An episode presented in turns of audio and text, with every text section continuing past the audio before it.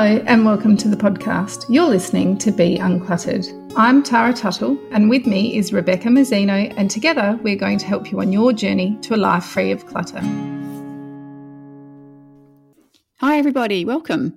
Last week we discussed why we feel the need to be so busy. So now let's figure out some tips to stop or even just reduce that busy feeling uh, a little bit. And this is definitely Tara's area of expertise. So we're going to be leaning on her a lot today.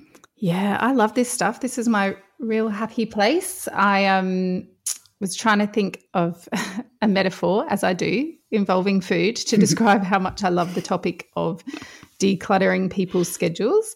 And because I do have a sweet tooth and I love a good brownie, I figured that this stuff, decluttering schedules is like the gooey bit at the center of a brownie for me. It's like the best bit. Um, so when I work with my clients, and quite often we'll do the physical decluttering first, and then this stuff uh, is can be considered the higher order or the second stage decluttering. Um, this is mm. where I feel like my real niche is and my best skills are um, is taking those next things. Once you've got rid of the tangible things that are holding you back, that you get into this nitty gritty of um, overfull schedules and chaos and getting rid of some of the intangibles that are stopping you from living the way you want. Yeah. Oh, it's great. It's very exciting.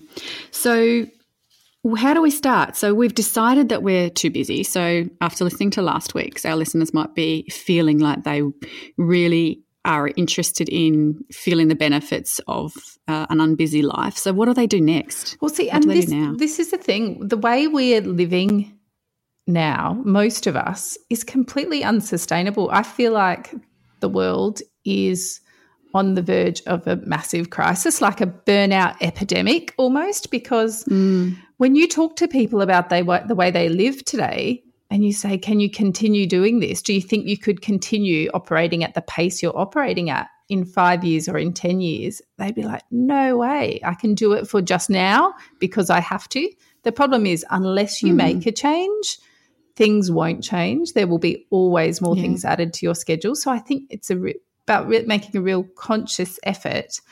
Um, and some people that get to that point, that reach that burnout point, have like a lightning bolt or they will run away and recalibrate. I was listening to a podcast the other day about a lady oh, who yeah. hit that burnout stage and she packed up and moved to France, took six months off, did yoga and painting, and then came back and started her life again, nice and slowly and intentionally. I'm like, that's wonderful, mm. but so not practical for the majority of the population.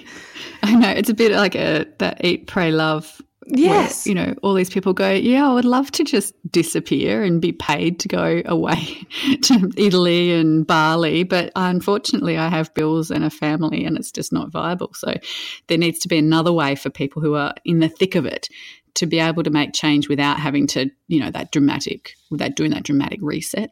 Yeah. And I, so I think rather than doing a major overhaul, you need to just start implementing a few things, little changes bit by bit, one a month or one a week, whatever works for you. So, hopefully, today we can take you through some of those little things that you can change or just have a mindset shift on to start getting you towards being less mm. busy. Because that, I think that is the start, isn't it? That's the the first step is the mindset. It's the same with stuff. It's deciding that you want something different now. Yeah, and um, I've because this is an area of love for me. And I have a, quite a few clients that I work with trying to sort some of these intangible issues out. I've put together a bit of a cheat sheet of some of my top tips as well. Some of them we'll cover today, some we haven't, but later in the show I'll tell you where you can get that. It's a like a free little guide that you can have a look at. So, and one of hmm. them is just firstly, stop trying to fit the mold. We kind of it's like we're driving along a highway and everyone's zipping past at a million miles an hour and we feel like we have to keep up. And hmm.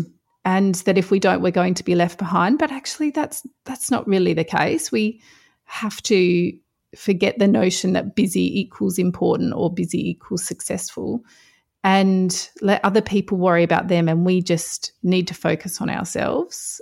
And yeah we really need to define what success looks like and what it is for us rather than for other people. I think that's really important. Yeah, I think there are things that I I look at other people and think, wow, that that life looks amazing. But when I kind of put my blinkers on and focus back home and look at my family, I'm like, success for me is not being able to afford a new car and an overseas holiday every year or every other year. Success for me includes having nourished, healthy, happy, well adjusted children. And that takes mm. time and energy and requires me to be available and home with them. So, although I might not have the dollars in the bank to show for that, for me, success is not just dollars in the bank, it's having happy, healthy children.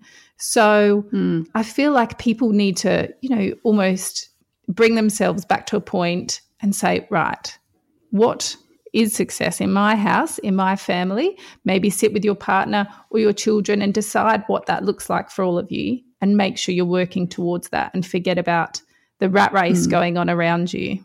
Yeah, and everyone starts from a different level. You know, there there are some families that are experiencing, you know, great difficulty. And so success for them is you know surviving and mm-hmm and getting through the day, you know. And so, you know, if you can sort of say, you know, and if you've got a mental illness or something like that, and you have good days and bad days, you know, success might be, you know, more good days than bad days, you know, checked off the calendar or or something like that. And rather than things like, you know, money, like you said, money and holidays and cars, uh, that's sort of something that you know isn't isn't worth aspiring for if you've got other more pressing things to deal with. And so, you know, success is so different for everybody that we have to be really careful that we don't accidentally pick somebody else's success to aim for. Yeah, because at the end of the day, we hop into bed, hopefully in our beautiful decluttered master bedrooms from a few weeks ago when we talked about slimming them down. And we need to be happy with the lives that we're living. And when you're striving yeah. for someone else's goals, at the end of the day, that doesn't feel very good. So, um, the other thing we need to remember is that life is not a competition. And I was talking to a friend a couple of weeks ago, and I know she listens to this, so she'll probably have a giggle when she hears it. But she was saying she works from home, manages the books of um, their family business, has three children, lots going on, and she's busy. And her husband works in the business and has staff to manage, and he is busy. And when they get home at the end of the day, she was saying, quite often it's a competition about who was the busiest. And rather yeah. than leaning on each other and saying, oh, you know, our life is crazy, gosh, you know, I feel for you. It's like, no, but my day was busy. No, but did you, no, but this happened to me. And um, yeah. I think sometimes we can get caught up in that as well. Yeah. Instead of saying to each other, how can we be less busy? We find ourselves saying, you know, how can I be busier than you? You know, I, I want to be busier than you because that makes me more important. Um, and it's, I mean, subconscious. No one ever thinks that, but it's a little bit subconscious. And in, instead, perhaps we should be turning that around and saying, how can we help each other be less busy? Yeah. What can I do for you to help you be less busy tomorrow? Or what could we do together that will enable us to have some me? slow time? yeah. yeah. Um, because there is no prizes for being the busiest. There actually, that's not there's no end game with that. No, it's a booby prize. Yeah. Now, Beck, mm. you have got this um, great explanation of a diagram, and we will put a visual of that on our website in the show notes because it might help some people understand it. But um, do you want to explain your quadrant diagram of of yeah. busyness? So, in Stephen Covey's book, The Seven Habits of Highly Effective People, he has a quadrant that is very useful in prioritizing the tasks that you need to be spending your time on. And this quadrant has um, four quarters, and they're broken up into the first quadrant is important and urgent activities. So, those are things that um, go to help you reach your goals eventually and are also quite pressing at the time. And then there's important but not urgent. So those are things that are going to help you achieve your goals, but they're not pressing on you. You don't have uh, imminent deadlines on them or anything like that. Then there is not important and urgent. And those are usually other people's problems. So it's something that is pressing on you, but it actually doesn't help you achieve your long term goals. And then there is not important and not urgent, which sort of ex- uh, can explain itself. And the we spend most of our time in quadrant one, in urgent and important. We are rushing around doing things that we want to do and we need to do, but we're so busy in that quadrant that our stress levels are really high because that that is the highest stress level quadrant because it's urgent and when it's urgent your stress levels go up and there are lots of things that we can do in the second quadrant of important but not urgent that will reduce those higher stress quadrants. You know, if you've got somebody who comes and asks you the same question at work every single day, how do I do this? Or where is the? Or if you've got teenagers that ask every single day, where is the? then that's a, that's a quadrant three, which is not on, not important to your values, but it's urgent because there's someone standing there asking you the question. And to in order to reduce the amount of times that happens, you can do something in quadrant two, which is not urgent, but it's important in maybe training that person or delegating them another supervisor or telling your teenager that you're never ever going to answer that question again. So this is the last time and they better remember it or they'll have to figure it out themselves next time.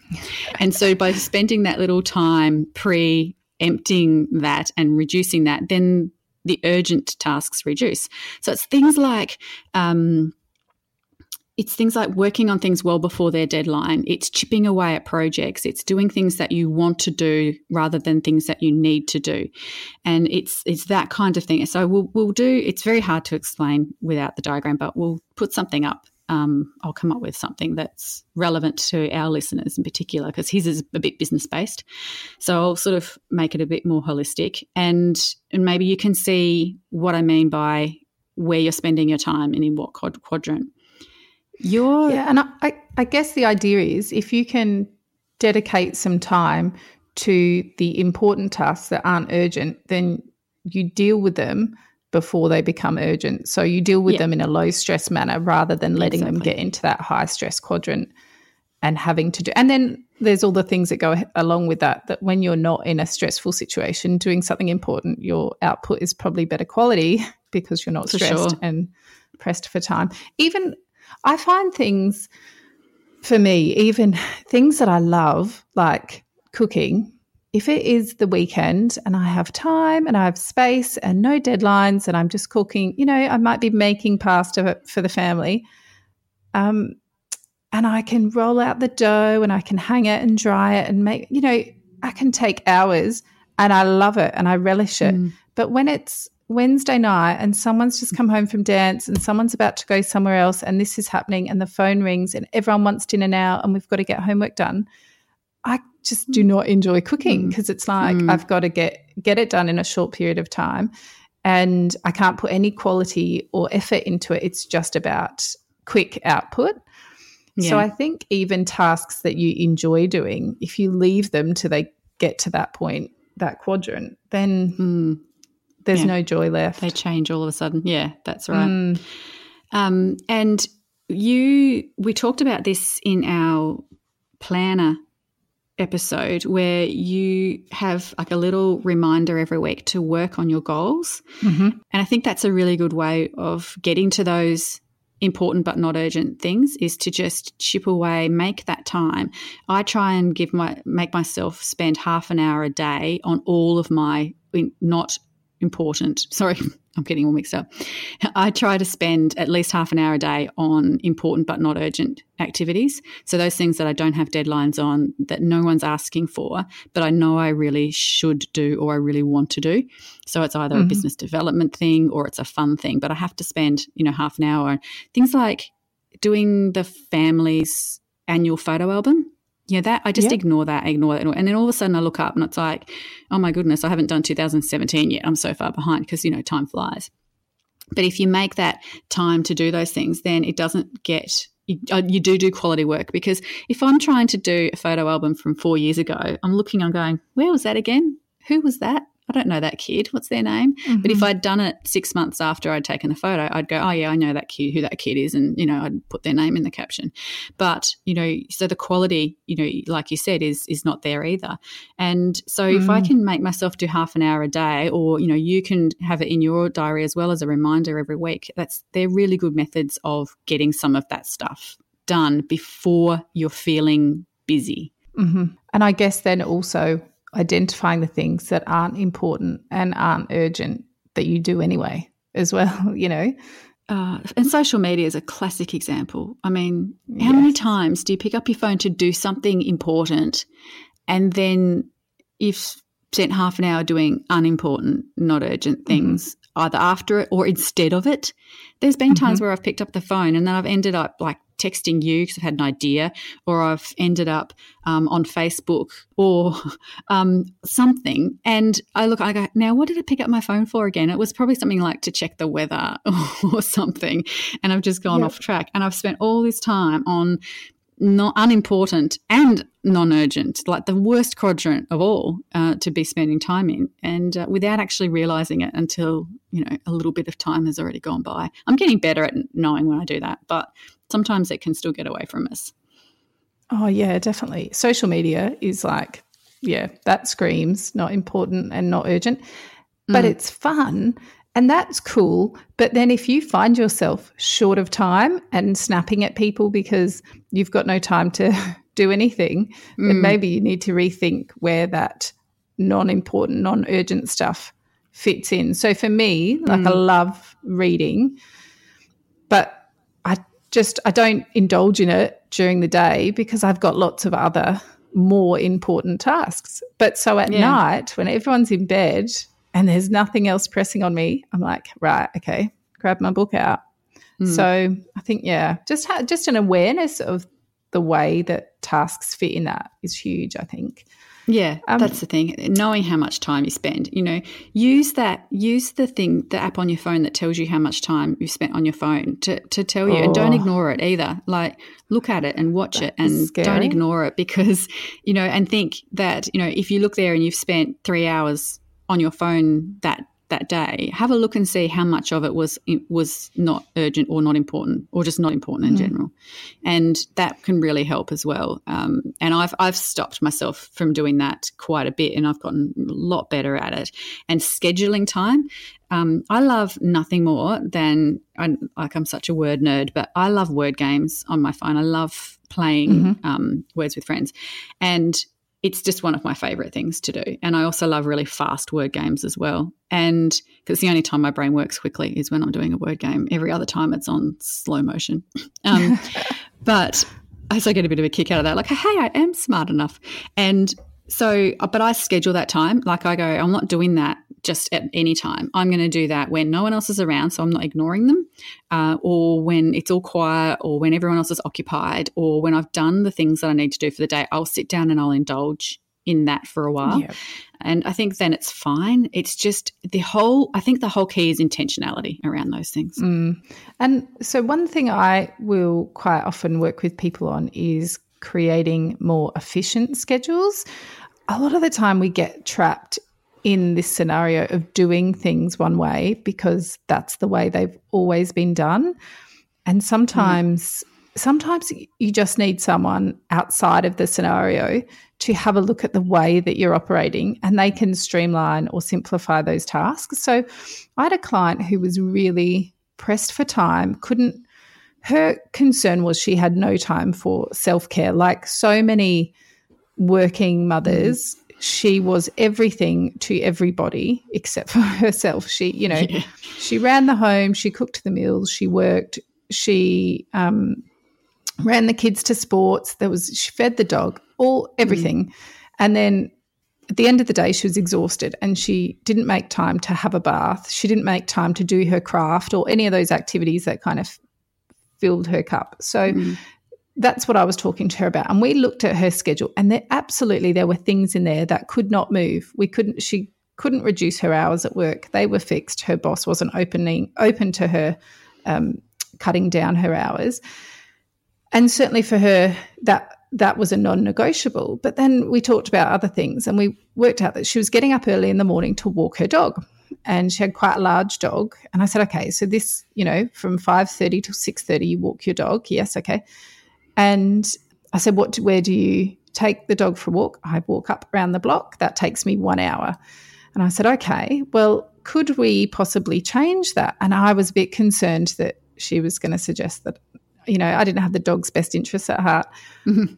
But I said, rather than taking the dog for a stroll for an hour, could we take, could you still get up at 5.30, take him to the park at the end of the street instead and use one of those big plastic stick things that you put the tennis balls in mm-hmm. and fling the tennis ball to the end of the park it's 5.30 so there was no one else around and i said and then your dog will sprint up and down the park for half an hour or as long as he lasts probably much higher quality exercise for your big dog rather than a walk mm-hmm. um, the dog was still relatively young at this point so it wasn't um, wasn't an issue and then i said then the dog gets great exercise and you get back half an hour of your time. And whether you come home at 6 a.m. and have a bath or do some craft, or you just move some of the activities that you do at night time into yeah, the morning, morning to create space.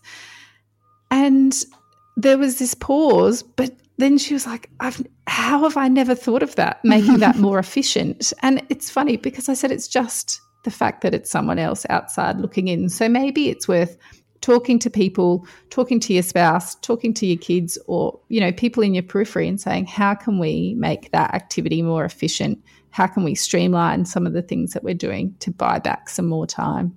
Yeah, that's a great idea.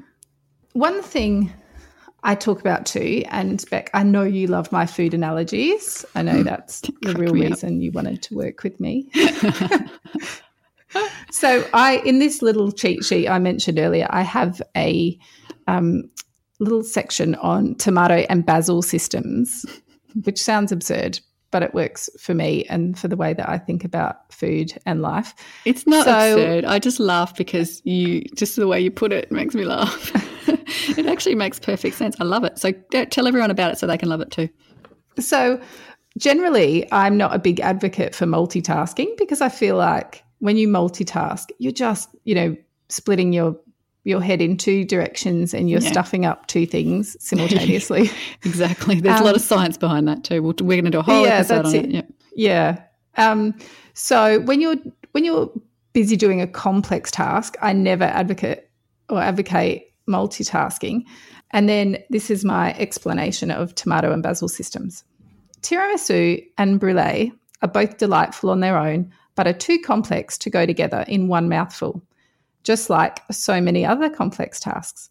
Tomato and basil, however, they are simple and so can be matched perfectly without either one taking over or compromising the integrity of the other. Similarly, simple tasks are the ones that break the no multitasking rule. Folding the washing for me is one of those really simple tasks. So I fold the washing at the same time as I test my kids on their spelling words. I'm not really compromising on the quality or the integrity of either job by doing those two things together. So look at your day or week and find the simple tasks and see if you compare any of them. So I give a few examples here. Can you listen to that training audio file from work while you walk the dog? Can you clean the shower while you're watching the kids in the bath? Can you listen to your partner's speech practice while chopping veggies for dinner? Or iron while watching your favourite TV show? Maybe you could call your mother while waiting at soccer practice. I think you get the ideas. This is also why I love sitting and eating dinner together as a family. Because not only do we all have to eat together, that has to get done at some stage, but we also all want to download and share our stories from the day. Mm. So they're two very important things, but both relatively simple that need to get done and need to get done daily in our house, but which can go together like tomato and basil. So maybe people just need to look at some of the simple things that they're doing and rather than doing one thing at a time, see if they can combine two and buy mm. themselves a bit more time that way.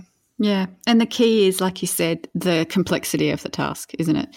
It's mm. that simple with simple so that they complement each other or don't take over each other uh, and you don't end up doing a poor job. Or it, that it doesn't matter if you do a poor job. You know if, if you're folding it doesn't matter if you don't fold it perfectly.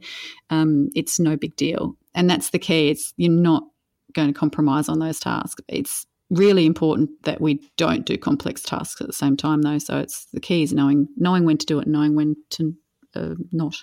Yeah definitely. Now this uh, next tip we've got i really want you to discuss beck because you are the queen of this. So go forth. All right. So um, the our next tip is the power of saying no or my favorite way to say it is opting out. If you can say no to more things, then you are saying yes to a more peaceful existence. So there are some things we take on out of a sense of obligation. There are others that we take on simply out of habit.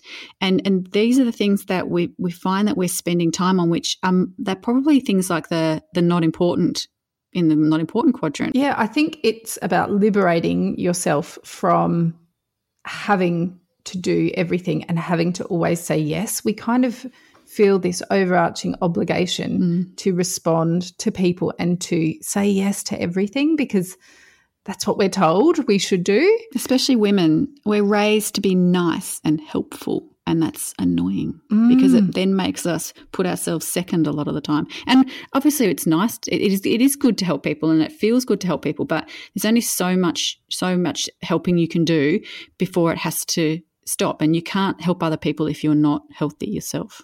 That's it. And if you have time in your schedule and want to bring extra things into it, great. But what I find, uh, and it's that saying that kills me that busy, if you want something done, ask someone that's busy, you know, yeah. um, because busy people always get stuff done.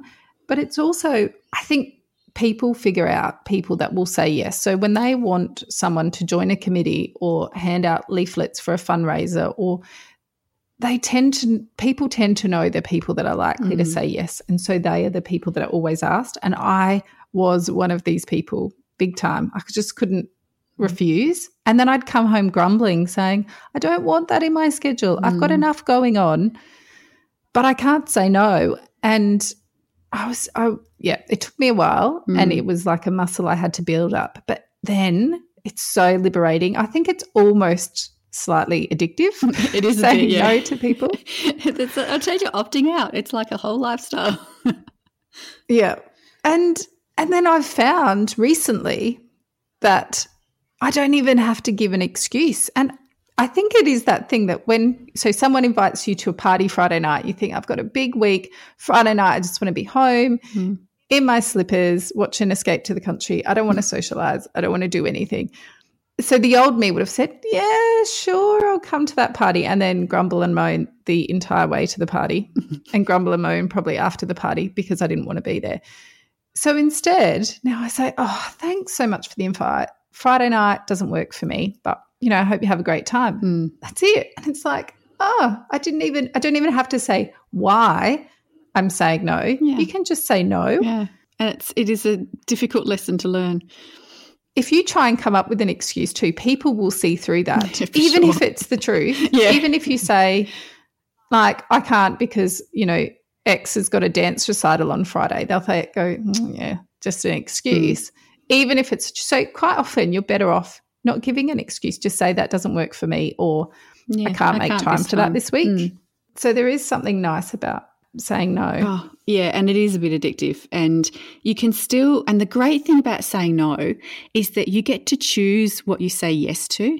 So you get to mm. then focus your giving givingness there is probably a better generosity there we go there is a better word for givingness generosity so you get to focus your generosity in a direction that you're passionate about and so you're not necessarily just doing things out of obligation you are saying no to a whole lot of things and then you are fully saying yes to something else and you're mm-hmm. you're diving into that and you're committing to that and it just means that then you get to spend your time helping others in a way that you're most passionate about, and no one loses in that case. Mm-hmm. And it's that whole thing of saying no equals saying yes to something else, whether that saying yes is saying yes to a quiet Friday night or I'm saying no to this ongoing committee position because I really want to say yes to building my veggie garden mm. this season. Yeah. Um, you know, the the thing that you're saying yes to could just be I'm saying yes to time in my schedule Yeah. that is not allocated anywhere. Yeah. I'm saying yes to this activity or I'm saying yes to more time Yeah. reading or cooking or being with my children. Or decluttering. You know, I, I had a friend, the, the mother, sorry, the mother of one of my daughter's friends from primary school. She was one of those people that was really hands on and she was always at the school doing things. She was on all the committees, she came to all of the events and she coached all of the netball teams and she did all of that stuff. And she was the president of the parent committee for quite a few years. And we had a discussion one day. I was at her house and she sort of looked around, and, and her home was on the higher clutter level scale, I guess. And she sort of looked around. And she said, I'd really. I'd really like to do some stuff around the house. I'd really like to get rid of some of this clutter. I just don't have the time. And I said to her, You know what I think you need to do? I said, I think you need to stop spending so much time outside the house helping everybody else. And you need to start looking after yourself a little bit. And she and her husband both were always out and about helping everybody else. And, you know, she had a job. Uh, she worked shift work. She was a nurse. She had an elderly mother she looked after. She had two daughters that she was also looking after. And there was just no time for for herself. And for in her case, the herself was the state of her house, and she was just feeling really chaotic because she had this massive big house, but there were a whole lot of unfinished projects in the yard. There was a whole lot of clutter inside the house that she wanted to deal with. It was just bothering her. And so I said to her, Well, I think you need to, to sort of cut out some of your committee things. And she sort of went, Oh, but no one else will do it. And I said, No one else will do it because they know you will. And so at the next Mm. meeting, we I was sitting across from her and when they called for nominations for the next president, I gave her a really stern look and she kept her mouth shut. And um, she almost almost volunteered when we got to the end of the meeting and no one else had nominated. And again, I glared at her and I was like, yeah, yeah, I'm watching you. And later on, she said mm-hmm. to me, Oh, what, what's going to happen? What if there's no president? Then the committee will fold and there won't be any fundraising and then the kids will suffer and all that kind of stuff. And I said, Just, ha- just wait, just wait and see. And a week later, someone nominated for president. And I said, they were just waiting for you to do it. And you didn't do it, so they stepped up. And I said, you've put in so many years, you've done your duty. You know, you don't have to feel bad about this. You've, you've done your job. And now you can focus a little bit more on some other things. And uh, so I also reminded her there were several other things she had to drop, but that was a good start. And, you know, it, it's kind, it's those kinds of times where we're afraid that everything will fall apart without us. But in reality, it probably won't. And if it does, life will still go on it's not your responsibility to make sure that all of the things you're involved with um, still run perfectly or still exist or still happen. You know, it's not necessarily your responsibility to, to hold all the world up.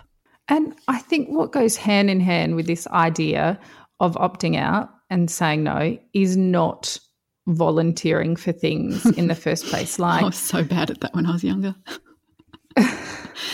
you tell your story about driving because that's Yeah, quite like- quite entertaining. I, I was this. I was this stupid. I remember one time uh, we were having like Friday night drinks after work or something like that, and I don't drink, and so I was sober, and no one else was, and I sort of said, you know, at eleven o'clock at night whatever, I'm going home now. Time to go. Tired. Whatever. Does anyone want to lift home? And then, of course, this person goes, Yeah, I do. And she lived an hour out of my way. and I went, Right, okay, I'll take you home. And she's like, Thanks, it's so nice of you. And I was thinking, Oh my God, if I hadn't have opened my mouth, she would have just called a taxi or took the train or something like that. But no, silly me had to open my mouth and volunteer. And sometimes we do do that. Have you done that, Tara? Yeah, I will volunteer for things, especially I can't cope very well with a quiet pause. so whenever it's just, it's Really? like your PNF friend, it's like I'll go to a netball committee committee meeting and they'll go, "Oh, now we need someone to run the canteen on the weekend." and if there's 3 seconds of silence, it'll be like, "I'll do it. I'll do it. I'll just do it. I can't stand the silence anymore." So yeah, I find myself vol- like if someone asked me, my I would say yes, but then it was like they're not asking me directly; they're asking any one of the twenty people here. But I just throw myself under you the know bus. into it. I'm like, oh, what did I do? yeah, that and we do do that sometimes. We just will volunteer for things that no one has actually asked for, um, which is Mm. ridiculous. We need to stop doing that. It's the people pleasers in us. And yeah, and I think, and it's not. I mean, this sounds really like we're encouraging you to be rude or to be selfish, Oh, God, no. but it's not about that. It's more the taking control back of your schedule because other people will quite happily fill your schedule for you if you do not set some Oh, boundaries. they really will. So- it's like it, volunteering or saying yes to everything is. It's almost like like getting your time and handing it over to someone else and saying, "Here is my time. You do with it as you wish." Mm. And then they do. Yeah. So try saying no to something. And then, you know what? Let us know on social media once you listen to this, only when you've scheduled time for social media. um, let us know if you said no to something and how it made you feel. And we apologize if you become addicted to saying no to everything. No, we don't apologize. Actually, we're proud. Um, we mentioned here one of our tips is um, about setting your values and goals. And this goes back to what we discussed at the be- beginning about what success looks like for you. But if you work out what is important for you, when things don't align with that, just feel free to palm them off and, and keep going. Don't get so focused on people pleasing, like we said, but also keep really strong to what is important to you and anything that is in the periphery let go of hmm. For sure. so you- i won't say any more on that because we discussed it a bit earlier Yeah, we but- did a bit. But I, one of my favorite phrases or my favorite terms that I use with clients is look, you're rowing really, really fast, but you're in the wrong pond. And you have to be careful Yeah. that, you know, when you are spending all this time on things, that you're not just rowing in the wrong pond. You have to actually make sure you're in the correct pond before you go and work that hard. You have to be working on the things that hmm. are important to you and your life and your goals and things like that. One thing that I think can be really important in the right scenarios is forgetting about perfection. Now, we talked earlier about quality outputs, and I think there are times when quality is definitely better than quantity, but also there are times when perfection need not exist. And that this is one of your mantras, isn't it, Beck? Yeah, Do you I'm very much have this written anti-perfect. Um, I think what the one you might be referring to is on my Instagram bio bio for the business where it says no Yes, perfection allowed. Yeah, it. I get a bit funny. There's a lot. There's a lot of perfection promoted in our industry, and I think that that's Mm-hmm. very um, what's the word unhelpful for some people Mm-hmm. can be demotivating for some people and so yeah i'm not a fan of perfectionism it it can do some good things for example at work you know it can produce really good quality work or at school it might produce a really good grade or it might get you somewhere sometimes. But in everyday life it just makes everything harder. And I struggle with this in aspects of my life, but I'm I'm getting better with accepting that quite often near enough is actually good enough. So I um, really like a clean floor, and had when I got the, I would vacuum regularly daily, and when I've got the big vacuum out, I would just keep vacuuming. But then I got one of the little handheld Dysons, however many years ago, and realized that if there were crumbs under the table, I could just clean up the crumbs under the table. I didn't have to do the whole house. So I turned what was a 20 minute job into a two minute job uh, because close enough was good enough. My, my concern was the crumbs under the table, not, you know, not the, the rest of the house. yeah. So just focus on that. I love. I, Mm. I always laugh when I hear your stories about fixing those problems or near enough is good enough. Because for me, my near enough is good enough is leaving the crumbs on the floor. Whereas you're like, I'm not going to do all the floor. I'm just going to get the crumbs. And I'm like, I look at the crumbs and go, yeah, they'll still be there tomorrow. I'm sure I can leave it another day. yeah. it's, it's a fine. Put some shoes on, then that you won't get crumbs on your feet bothering you. Yeah. I'm definitely not as clean Um, as you, but um, it, I do try. I do try. Yeah. Yeah. So I um one of the things that I examples that I use about um forgetting perfection is with my children and my uh, firstborn, Sienna, when she was a baby and had reached the pureed food stage, I was very focused on mm-hmm. making sure that the vegetables were organic, steamed to the right point where they retained nutrients but were soft enough to puree, made sure the puree was the right consistency, made sure everything was sterilized.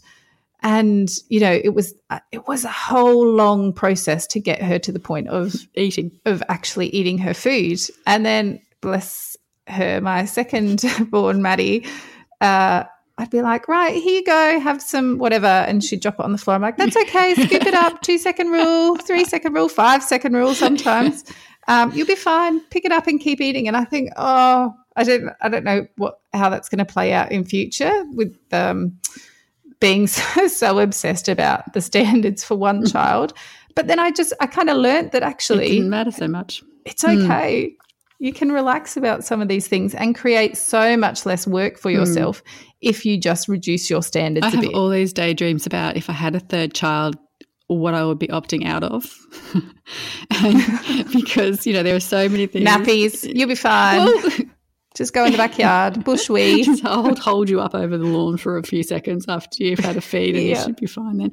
Um, but yeah, it's it's funny we do relax uh, and everyone does. It's very you know well known. I think how much more relaxed we are, and we are also time poor. Once the second one comes along, there just isn't as much time, and so mm-hmm. you, you're forced to just look the other way and just hope it will go away. Either that or drive yourself crazy trying to keep up the same standards as earlier. But yeah, I sort of think after my first two, I was thinking, you know, oh, if I had another one, I'd do this and I'd do this, and I'm sure that if I kept going by by number six, it'd be you know even number three would look ridiculous. So it's sort of you know, I do, yeah, I have little fantasies about, you know, what I would opt out of um, with my third child. Yeah. So, and I think people need to look at some of the things that they do that are in their schedules that maybe they're aiming for perfection, where they could take it back a notch, do things a bit more, yeah. you know, efficiently, quicker, yeah. or even just get it done. or scale back, yeah, or them. even just get it done in the first place. Because you know, I had a client who never swept her floor because she she had uh, chronic pain issues, and to sweep all of her floor would take her, you know, an hour, and she just didn't have the energy for that, so she didn't sweep at all. And I, I suggested to her that perhaps she sweep for five minutes a day and just do a little section of each floor. And she said, "No, I can't do that." And I said, "Well, that's that's your perfectionism talking, and we need to to get around that. And she said, Don't be stupid. I'm not a perfectionist. Look, I live in a hovel, you know.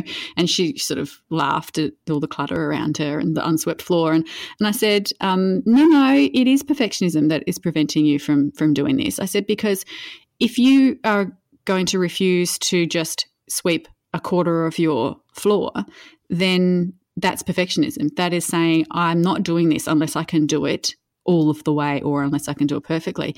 And she sort of went, Oh, goodness me, I see what you mean. uh, and she did promise to sweep a quarter of her floor every morning. And it did only take her about 10 minutes and she had the energy to do it. And then over the course of the week, of course, it never felt like it was completely clean because she would do as she's sweeping up one quarter, the other quarter that she just did the day before is getting crumbs on it but it wasn't building up and it was better than nothing at all. And nothing at all was what she'd been doing for the months previous. So it ended up being still mm. better for her to do that. But it was that perfectionism that was preventing her from doing that little bit at a time. And I think sometimes we do fall for that a little bit. Yes, I completely agree with that. One tip that we have, which we could spend all day talking about, but we won't, I think you'll get the point pretty quickly, is to let go of needless drama. Yep um, we quite often end up subscribing to people or to situations that create drama or create chaos in our life where we really don't need it. People, and I'm sure everyone listening will be nodding along because there's someone in your life that everything is a mm. drama and they need to tell you the drama and they need you to back them up and hear them out and give your advice and maybe, maybe get involved. You know, get mm. involved. Mm. And you think, oh, so there's this saying, and I've only just recently found out that you love this saying as much yeah, as I do. It's one of my favorites. Polish saying, which is "Not my circus, not my monkeys." Yeah. And I, I was only introduced to this a couple of years ago by a friend of mine, and I thought this is genius. So, for those of you not familiar, that the theory is you know, instead of trying to take over the role of ringmaster, control the show and the monkeys in the show, when that show isn't even your circus, you're not mm-hmm. even the ringmaster, you shouldn't be mm. there. Just get out of there because no one Yep. no one is going to listen no one is is interested in your opinion it's not your Yeah. circus so when you see these situations bubbling up or coming towards you and quite often they can be family dramas two other members of your family are having a tiff and they both want your mm. input your advice you instead of taking up hours of your time on the phone over the next months while they sort their issue mm. out giving both opinions and trying to stay neutral, you can just back away and say, not my circus, not Yeah. my monkeys, and save yourself a whole lot of time. I'm here if you need me to interact and have a relationship with me on on our mm. level, but whatever's going on with you over in that scenario, I'm not interested in or I don't have time for Yeah. right now. drama is it's a little bit addictive i think you know just just one of the things that really bothers me is that married at first sight show where in the first series the experiment was all about um, what would happen if two people got married who'd never met each other before. Could they be a good match? Blah blah blah. And the first season, they went off and lived together alone, and they only met with everybody else once or twice. And the audience loved it when there were fights. And so the next season, obviously, the producers have gone, let's make this as, as what's the word? Conflict filled, there's a better word, as possible. Mm-hmm. So they've done things like clearly matched up people with the wrong people. They've they have them all living together.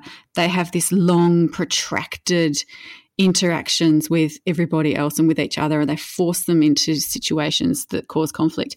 And I just think I don't I don't understand how people can watch that for a start because I'm really anti-drama and I try and stay away as much as possible. But I think that I think that naturally there are a lot of people who just seem to love it, and I, I don't understand it myself. And I'm not going to. I don't want to sort of be disparaging towards them. I, I just don't get it. Is there something good about it? I'm not quite sure, but there is something that a lot of people do love about it. There's something people get from it. I don't know what it is, but obviously there is something. And so ask yourself, do I thrive on drama and is it doing good for me or or isn't it? And am I thriving on the drama because I like attention, because I like to be involved in things? And then does it have a negative impact on me? Or is it, you know, is it does it not have any negative impact? But I think it's something that you might need to step back from and just say, is this good for me? Being being involved in all of this drama, am I a bit addicted to it, or is it something that I might improve my life by stepping back from? Mm. And how much of my time is Mm. being involved in drama? You know, how much time is it sucking? How much time is it taking away from self care? How much time is it taking away from sleeping? How much time is it taking away from all the other things that I want to fit in my day? Yeah, for sure. And just smile and nod, smile and nod. Yeah, one of my yeah, favorite it. things to do. Or just say, not my circus, not my monkeys. And if they don't know what you're talking about, tell them to go Yeah. look it up. our last point, so that we can wrap this up, uh, by no means our least point, is to also contemplate clearing the clutter, Mm. um, the physical clutter that you have as well, because it's a real busyness and clutter can be a bit chicken and egg. I think Yeah, for sure. Mm, and you can quite often you don't have time to sort, so clutter grows. But also because you have clutter, it takes you longer to do Yeah, things. sure. So that you know it's a it's a pretty vicious cycle there. You know, the less you have in your house, the more free your mind is, the the less busy your Hmm. schedule is, the less you have to organize, the less you have to care for and maintain. Yep. So just think about taking some time to clear out some of this physical and non physical clutter that's in your life to start making some more space. Perfect. So, I mentioned earlier about this guide that I've written, and that's because I, I have several clients, and some of the things are really applicable across the board, very general tips that you can start taking away and trying to implement. Um, it's called Busting the Busyness, and it's a free guide that's on my website. So, if you go to www.basklifecoaching.com there's a black strip that appears at the top of the page that says Get My Free Busting the Busyness Guide. Click on that, and you can have, I think it's about a six or seven page guide, few explanations, lots of food related ideas, and um, things that you can take and start applying so that you can start busting some of that busyness in your own life. Sounds awesome. So that leads us to this week's challenge, Tara. What are we doing this week? This week we are doing kids' clothes. So, with or without your children, depending on their ages, have a look through their wardrobe. See if you can find old clothes of theirs, maybe things that are no longer loved or worn, things that they've grown out of, or maybe things that are stained or torn and irreparable, and consider getting rid of those. You could sell them on a buy, swap, sell page if they're still can be worn, you could donate them to charity, or you could convert them into rags to use in your home. Let us know how you go with your challenge on our Instagram page or in our Facebook community.